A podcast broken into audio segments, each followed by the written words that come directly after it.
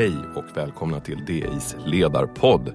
Det är förmiddag onsdagen den 22 mars och i poddstudion har vi DIs biträdande politiska redaktör Ellen Gustafsson, ledarskribent Tobias Wikström och politiska redaktören Frida Wallnor. Jag heter Andreas Johansson och idag ska det handla om klimatet och IPCC som i veckan släppte en ny klimatrapport. Ellen, vad är det den säger egentligen? Det som IPCC publicerade nu i veckan är egentligen en sammanställning som bygger på flera tidigare rapporter. Eh, så att det var egentligen inga direkta nyheter utan det man gör är att understryka det, det allvar som man egentligen tidigare har påpekat i, i förhållande till den globala uppvärmningen. Och man konstaterar att människan har en väldigt stor påverkan på utsläppen och på den globala uppvärmningen och att vi hittills har orsakat en uppvärmning på 1,1 eh, grader och att det har lett till till exempel stigande havsnivåer och förändringar i extremväder som också påverkar alla världens regioner redan idag. Eh, och sen så säger man också att med de åtgärder som, som hittills är aviserade, om man säger så, så lev, lever man inte upp till, eh, till Parisavtalet. Eh, utan att om vi ska klara av det tuffaste målet, alltså 1,5-gradersmålet, så behöver utsläppen egentligen vända ner globalt innan 2025. Eh, jag skulle vilja säga att det, det låter eh, svårt, eh, men, men det är den lägesbilden egentligen som man, som man målar upp nu. Vi pratar lite om retoriken då. När man hör FNs generalsekreterare prata om klimatrapporterna så är det ofta i termer av att domedagen är nära. Är det här ett bra sätt att kommunicera? Ja, men det undrar man ju egentligen om det är. Därför att IPCC har ju en, en väldigt hög status och det är ju forskare som jag inbillar mig inte vill bli eh, förknippade med vad ska vi säga, ett aktivistiskt eh, språkbruk. Så jag tycker egentligen att när eh, Antonio Guterres alltid inleder de här presentationerna med, med den här bombastiska retoriken så tycker jag han förstör lite grann för IPCC faktiskt. Jag tänker också att det finns ju en risk när man har den typen av retorik att man underminerar sitt eget eh, budskap.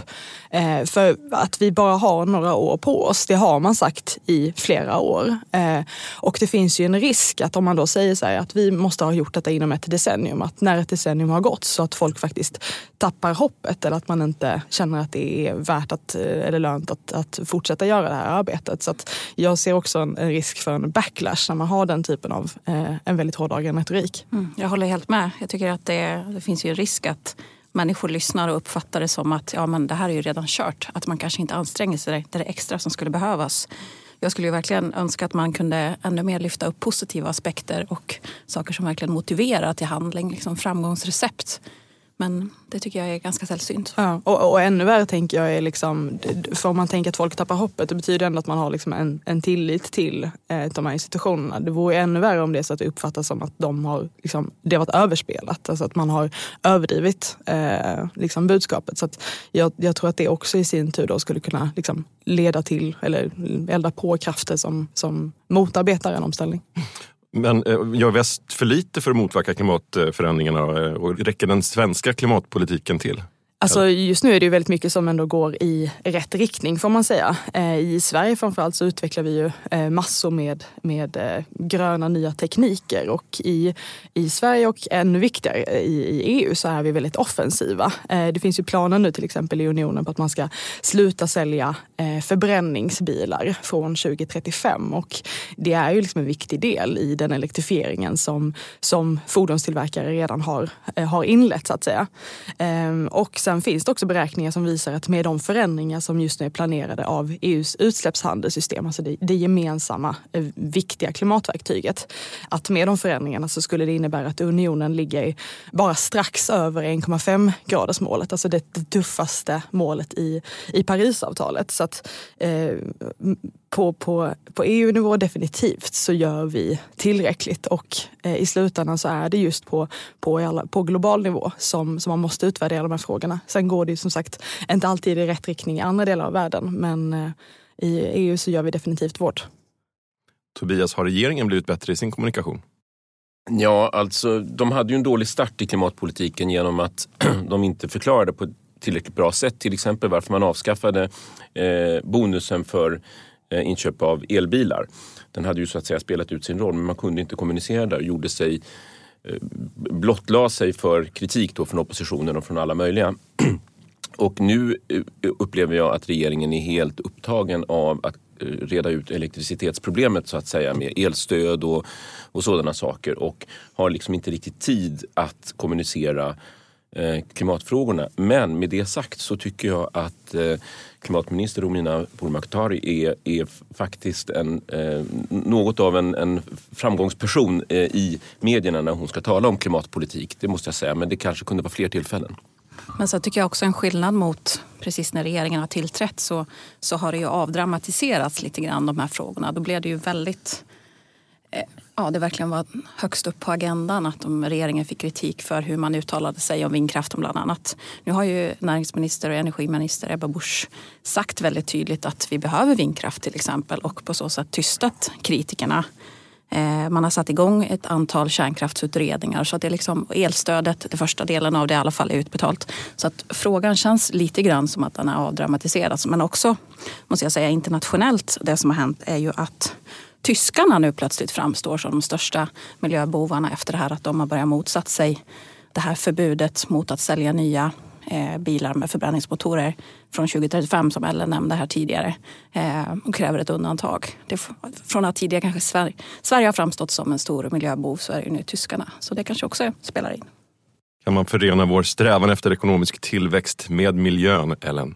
Ja, absolut. Jag skulle säga att den motsättningen som ibland målas upp mellan tillväxt och minskade utsläpp eh, bygger på en historisk eh, bild av hur det brukade se ut. Eh, I början när människan började förbränna fossila bränslen så, så ledde det helt enkelt till eh, både ökad tillväxt eh, men också stigande utsläpp. Och så var det under ganska lång tid.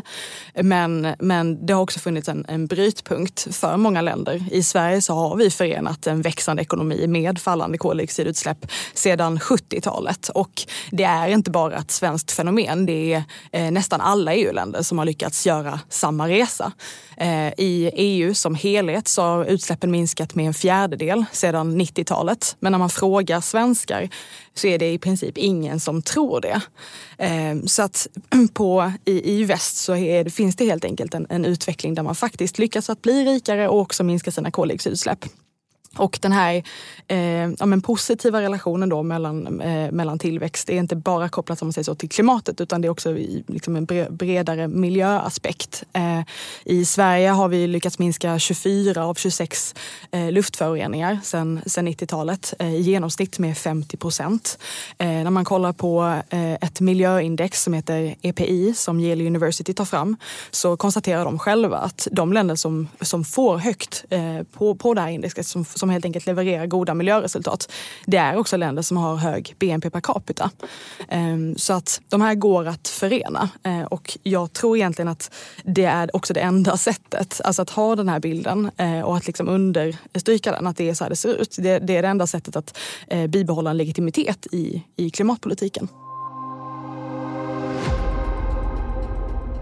IPCC pekar ju i rapporten ut en, en ohållbar energianvändning som ett stort eh, problem. Eh, det tog det väl även gälla Sverige, Ellen? Nej men man kan ju ändå konstatera att Sverige var väldigt tidiga med att ställa om eh, sitt energisystem. Eh, vi har ju idag i princip ingen fossil elproduktion. Och det här är ju någonting vi, vi lyckas åstadkomma genom en utbyggnad av, av vattenkraften och kärnkraften som, som en basproduktion. Jämför det med till exempel då kol som är stort i många andra länder. Eh, och så att Sverige sticker ju ut här i det avseendet. I EU så eh, tror jag att elproduktionen i snitt, eller att den, den, stå, den fossila eh, elen står för liksom 40 procent av den totala elproduktionen. Och globalt så är den andelen ännu större.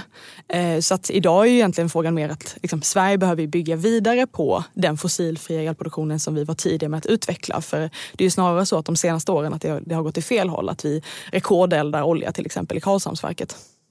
Och en annan svensk eh, framgångsfaktor i det här avseendet är också energieffektivisering som ju svenska bolag ligger väldigt... Hej, Ulf Kristersson här. På många sätt är det en mörk tid vi lever i.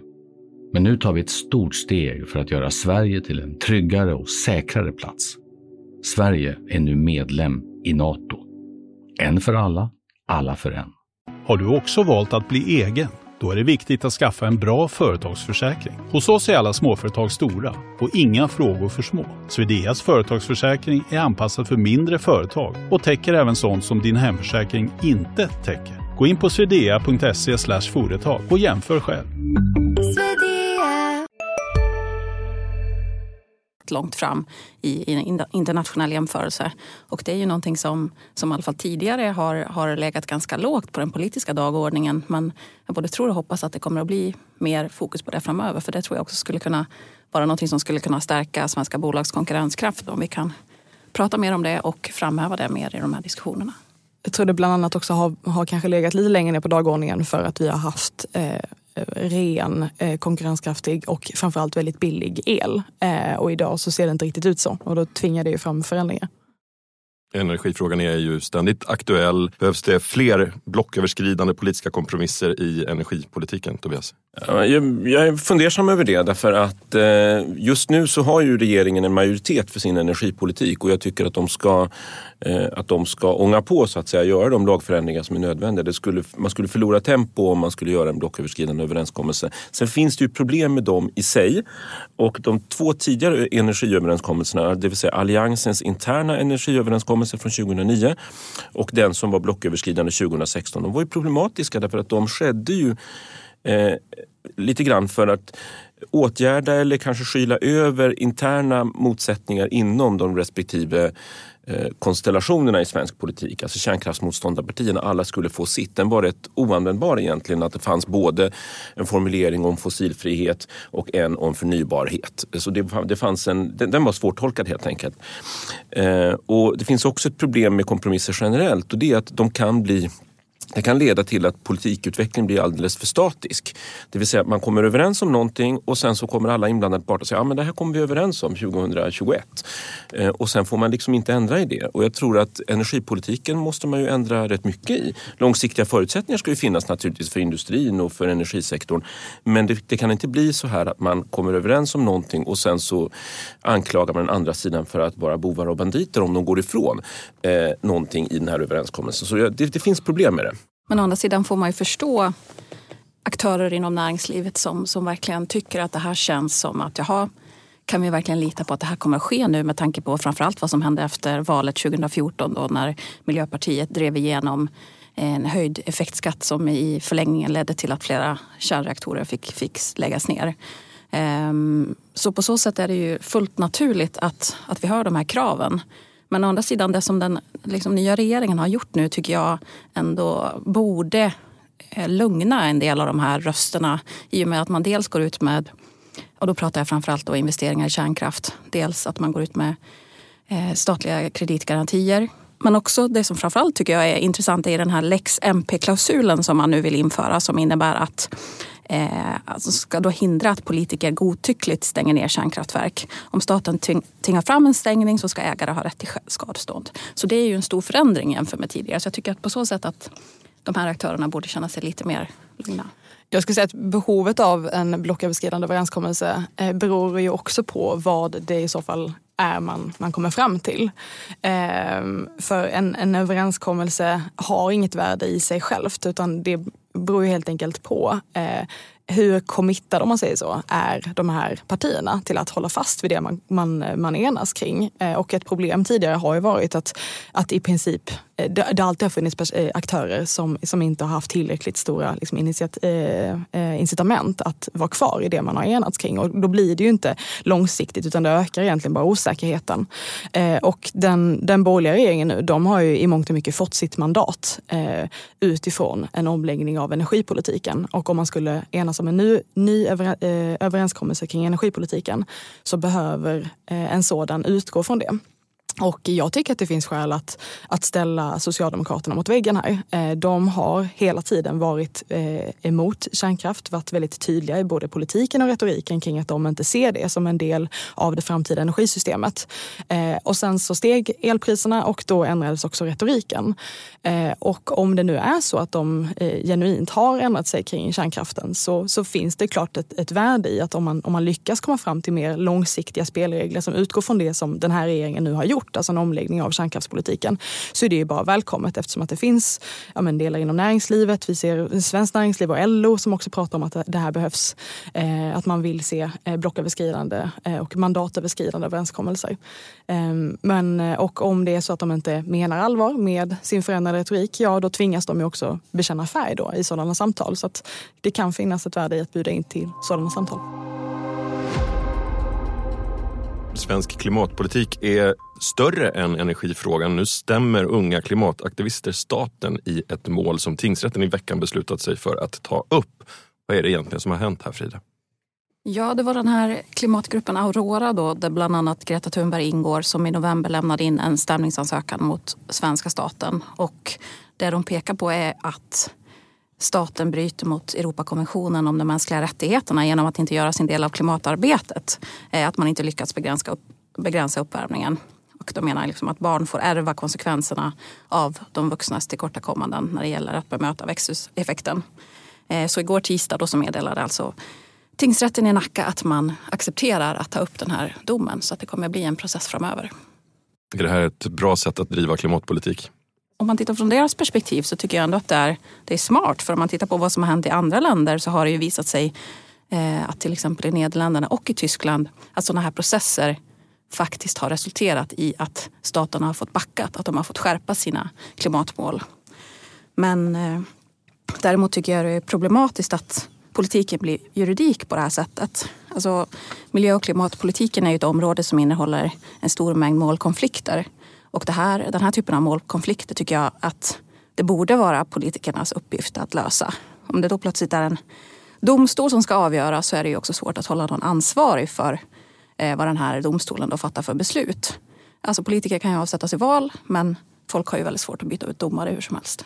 Mm. Jag håller med. Jag tycker också att det är väldigt viktigt att klimatpolitiken i slutändan eh, Eh, bestäms utifrån från politikerna. Eh, och en, ett problem om man ser så i klimatpolitiken den senaste tiden och som också då eh, manifesterades i valet var ju att det, det, har funnits en, om man säger så, en bild kanske av att klimatpolitiken inte har förankring bland liksom vanligt folk eller att det inte går hem vid köksborden som är någonting som, som flera regeringspartier har pratat om.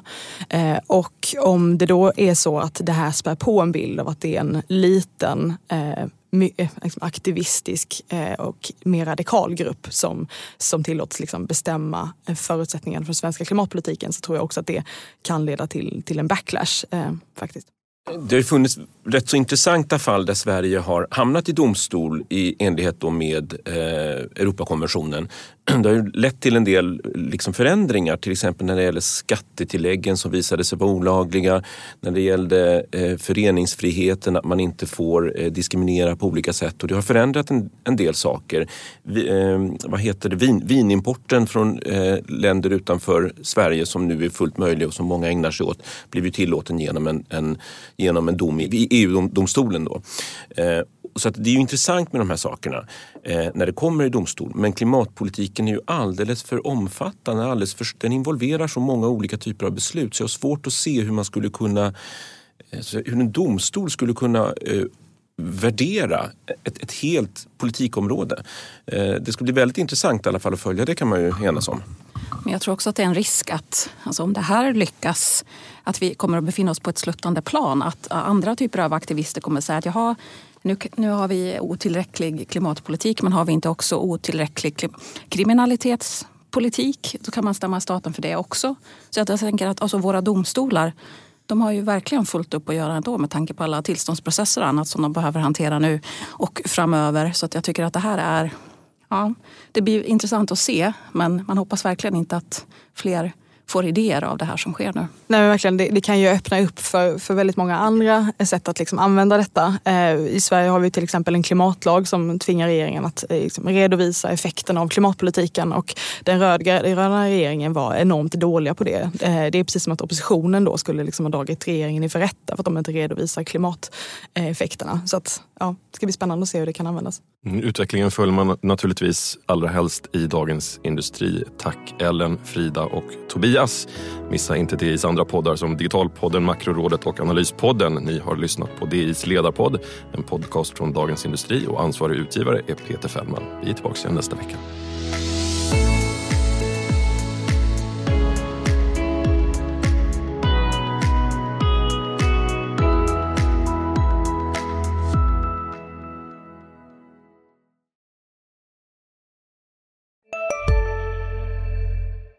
Där det finns ett samhälle, där finns det brott. Krimrummet är podden som tar brottsligheten på allvar.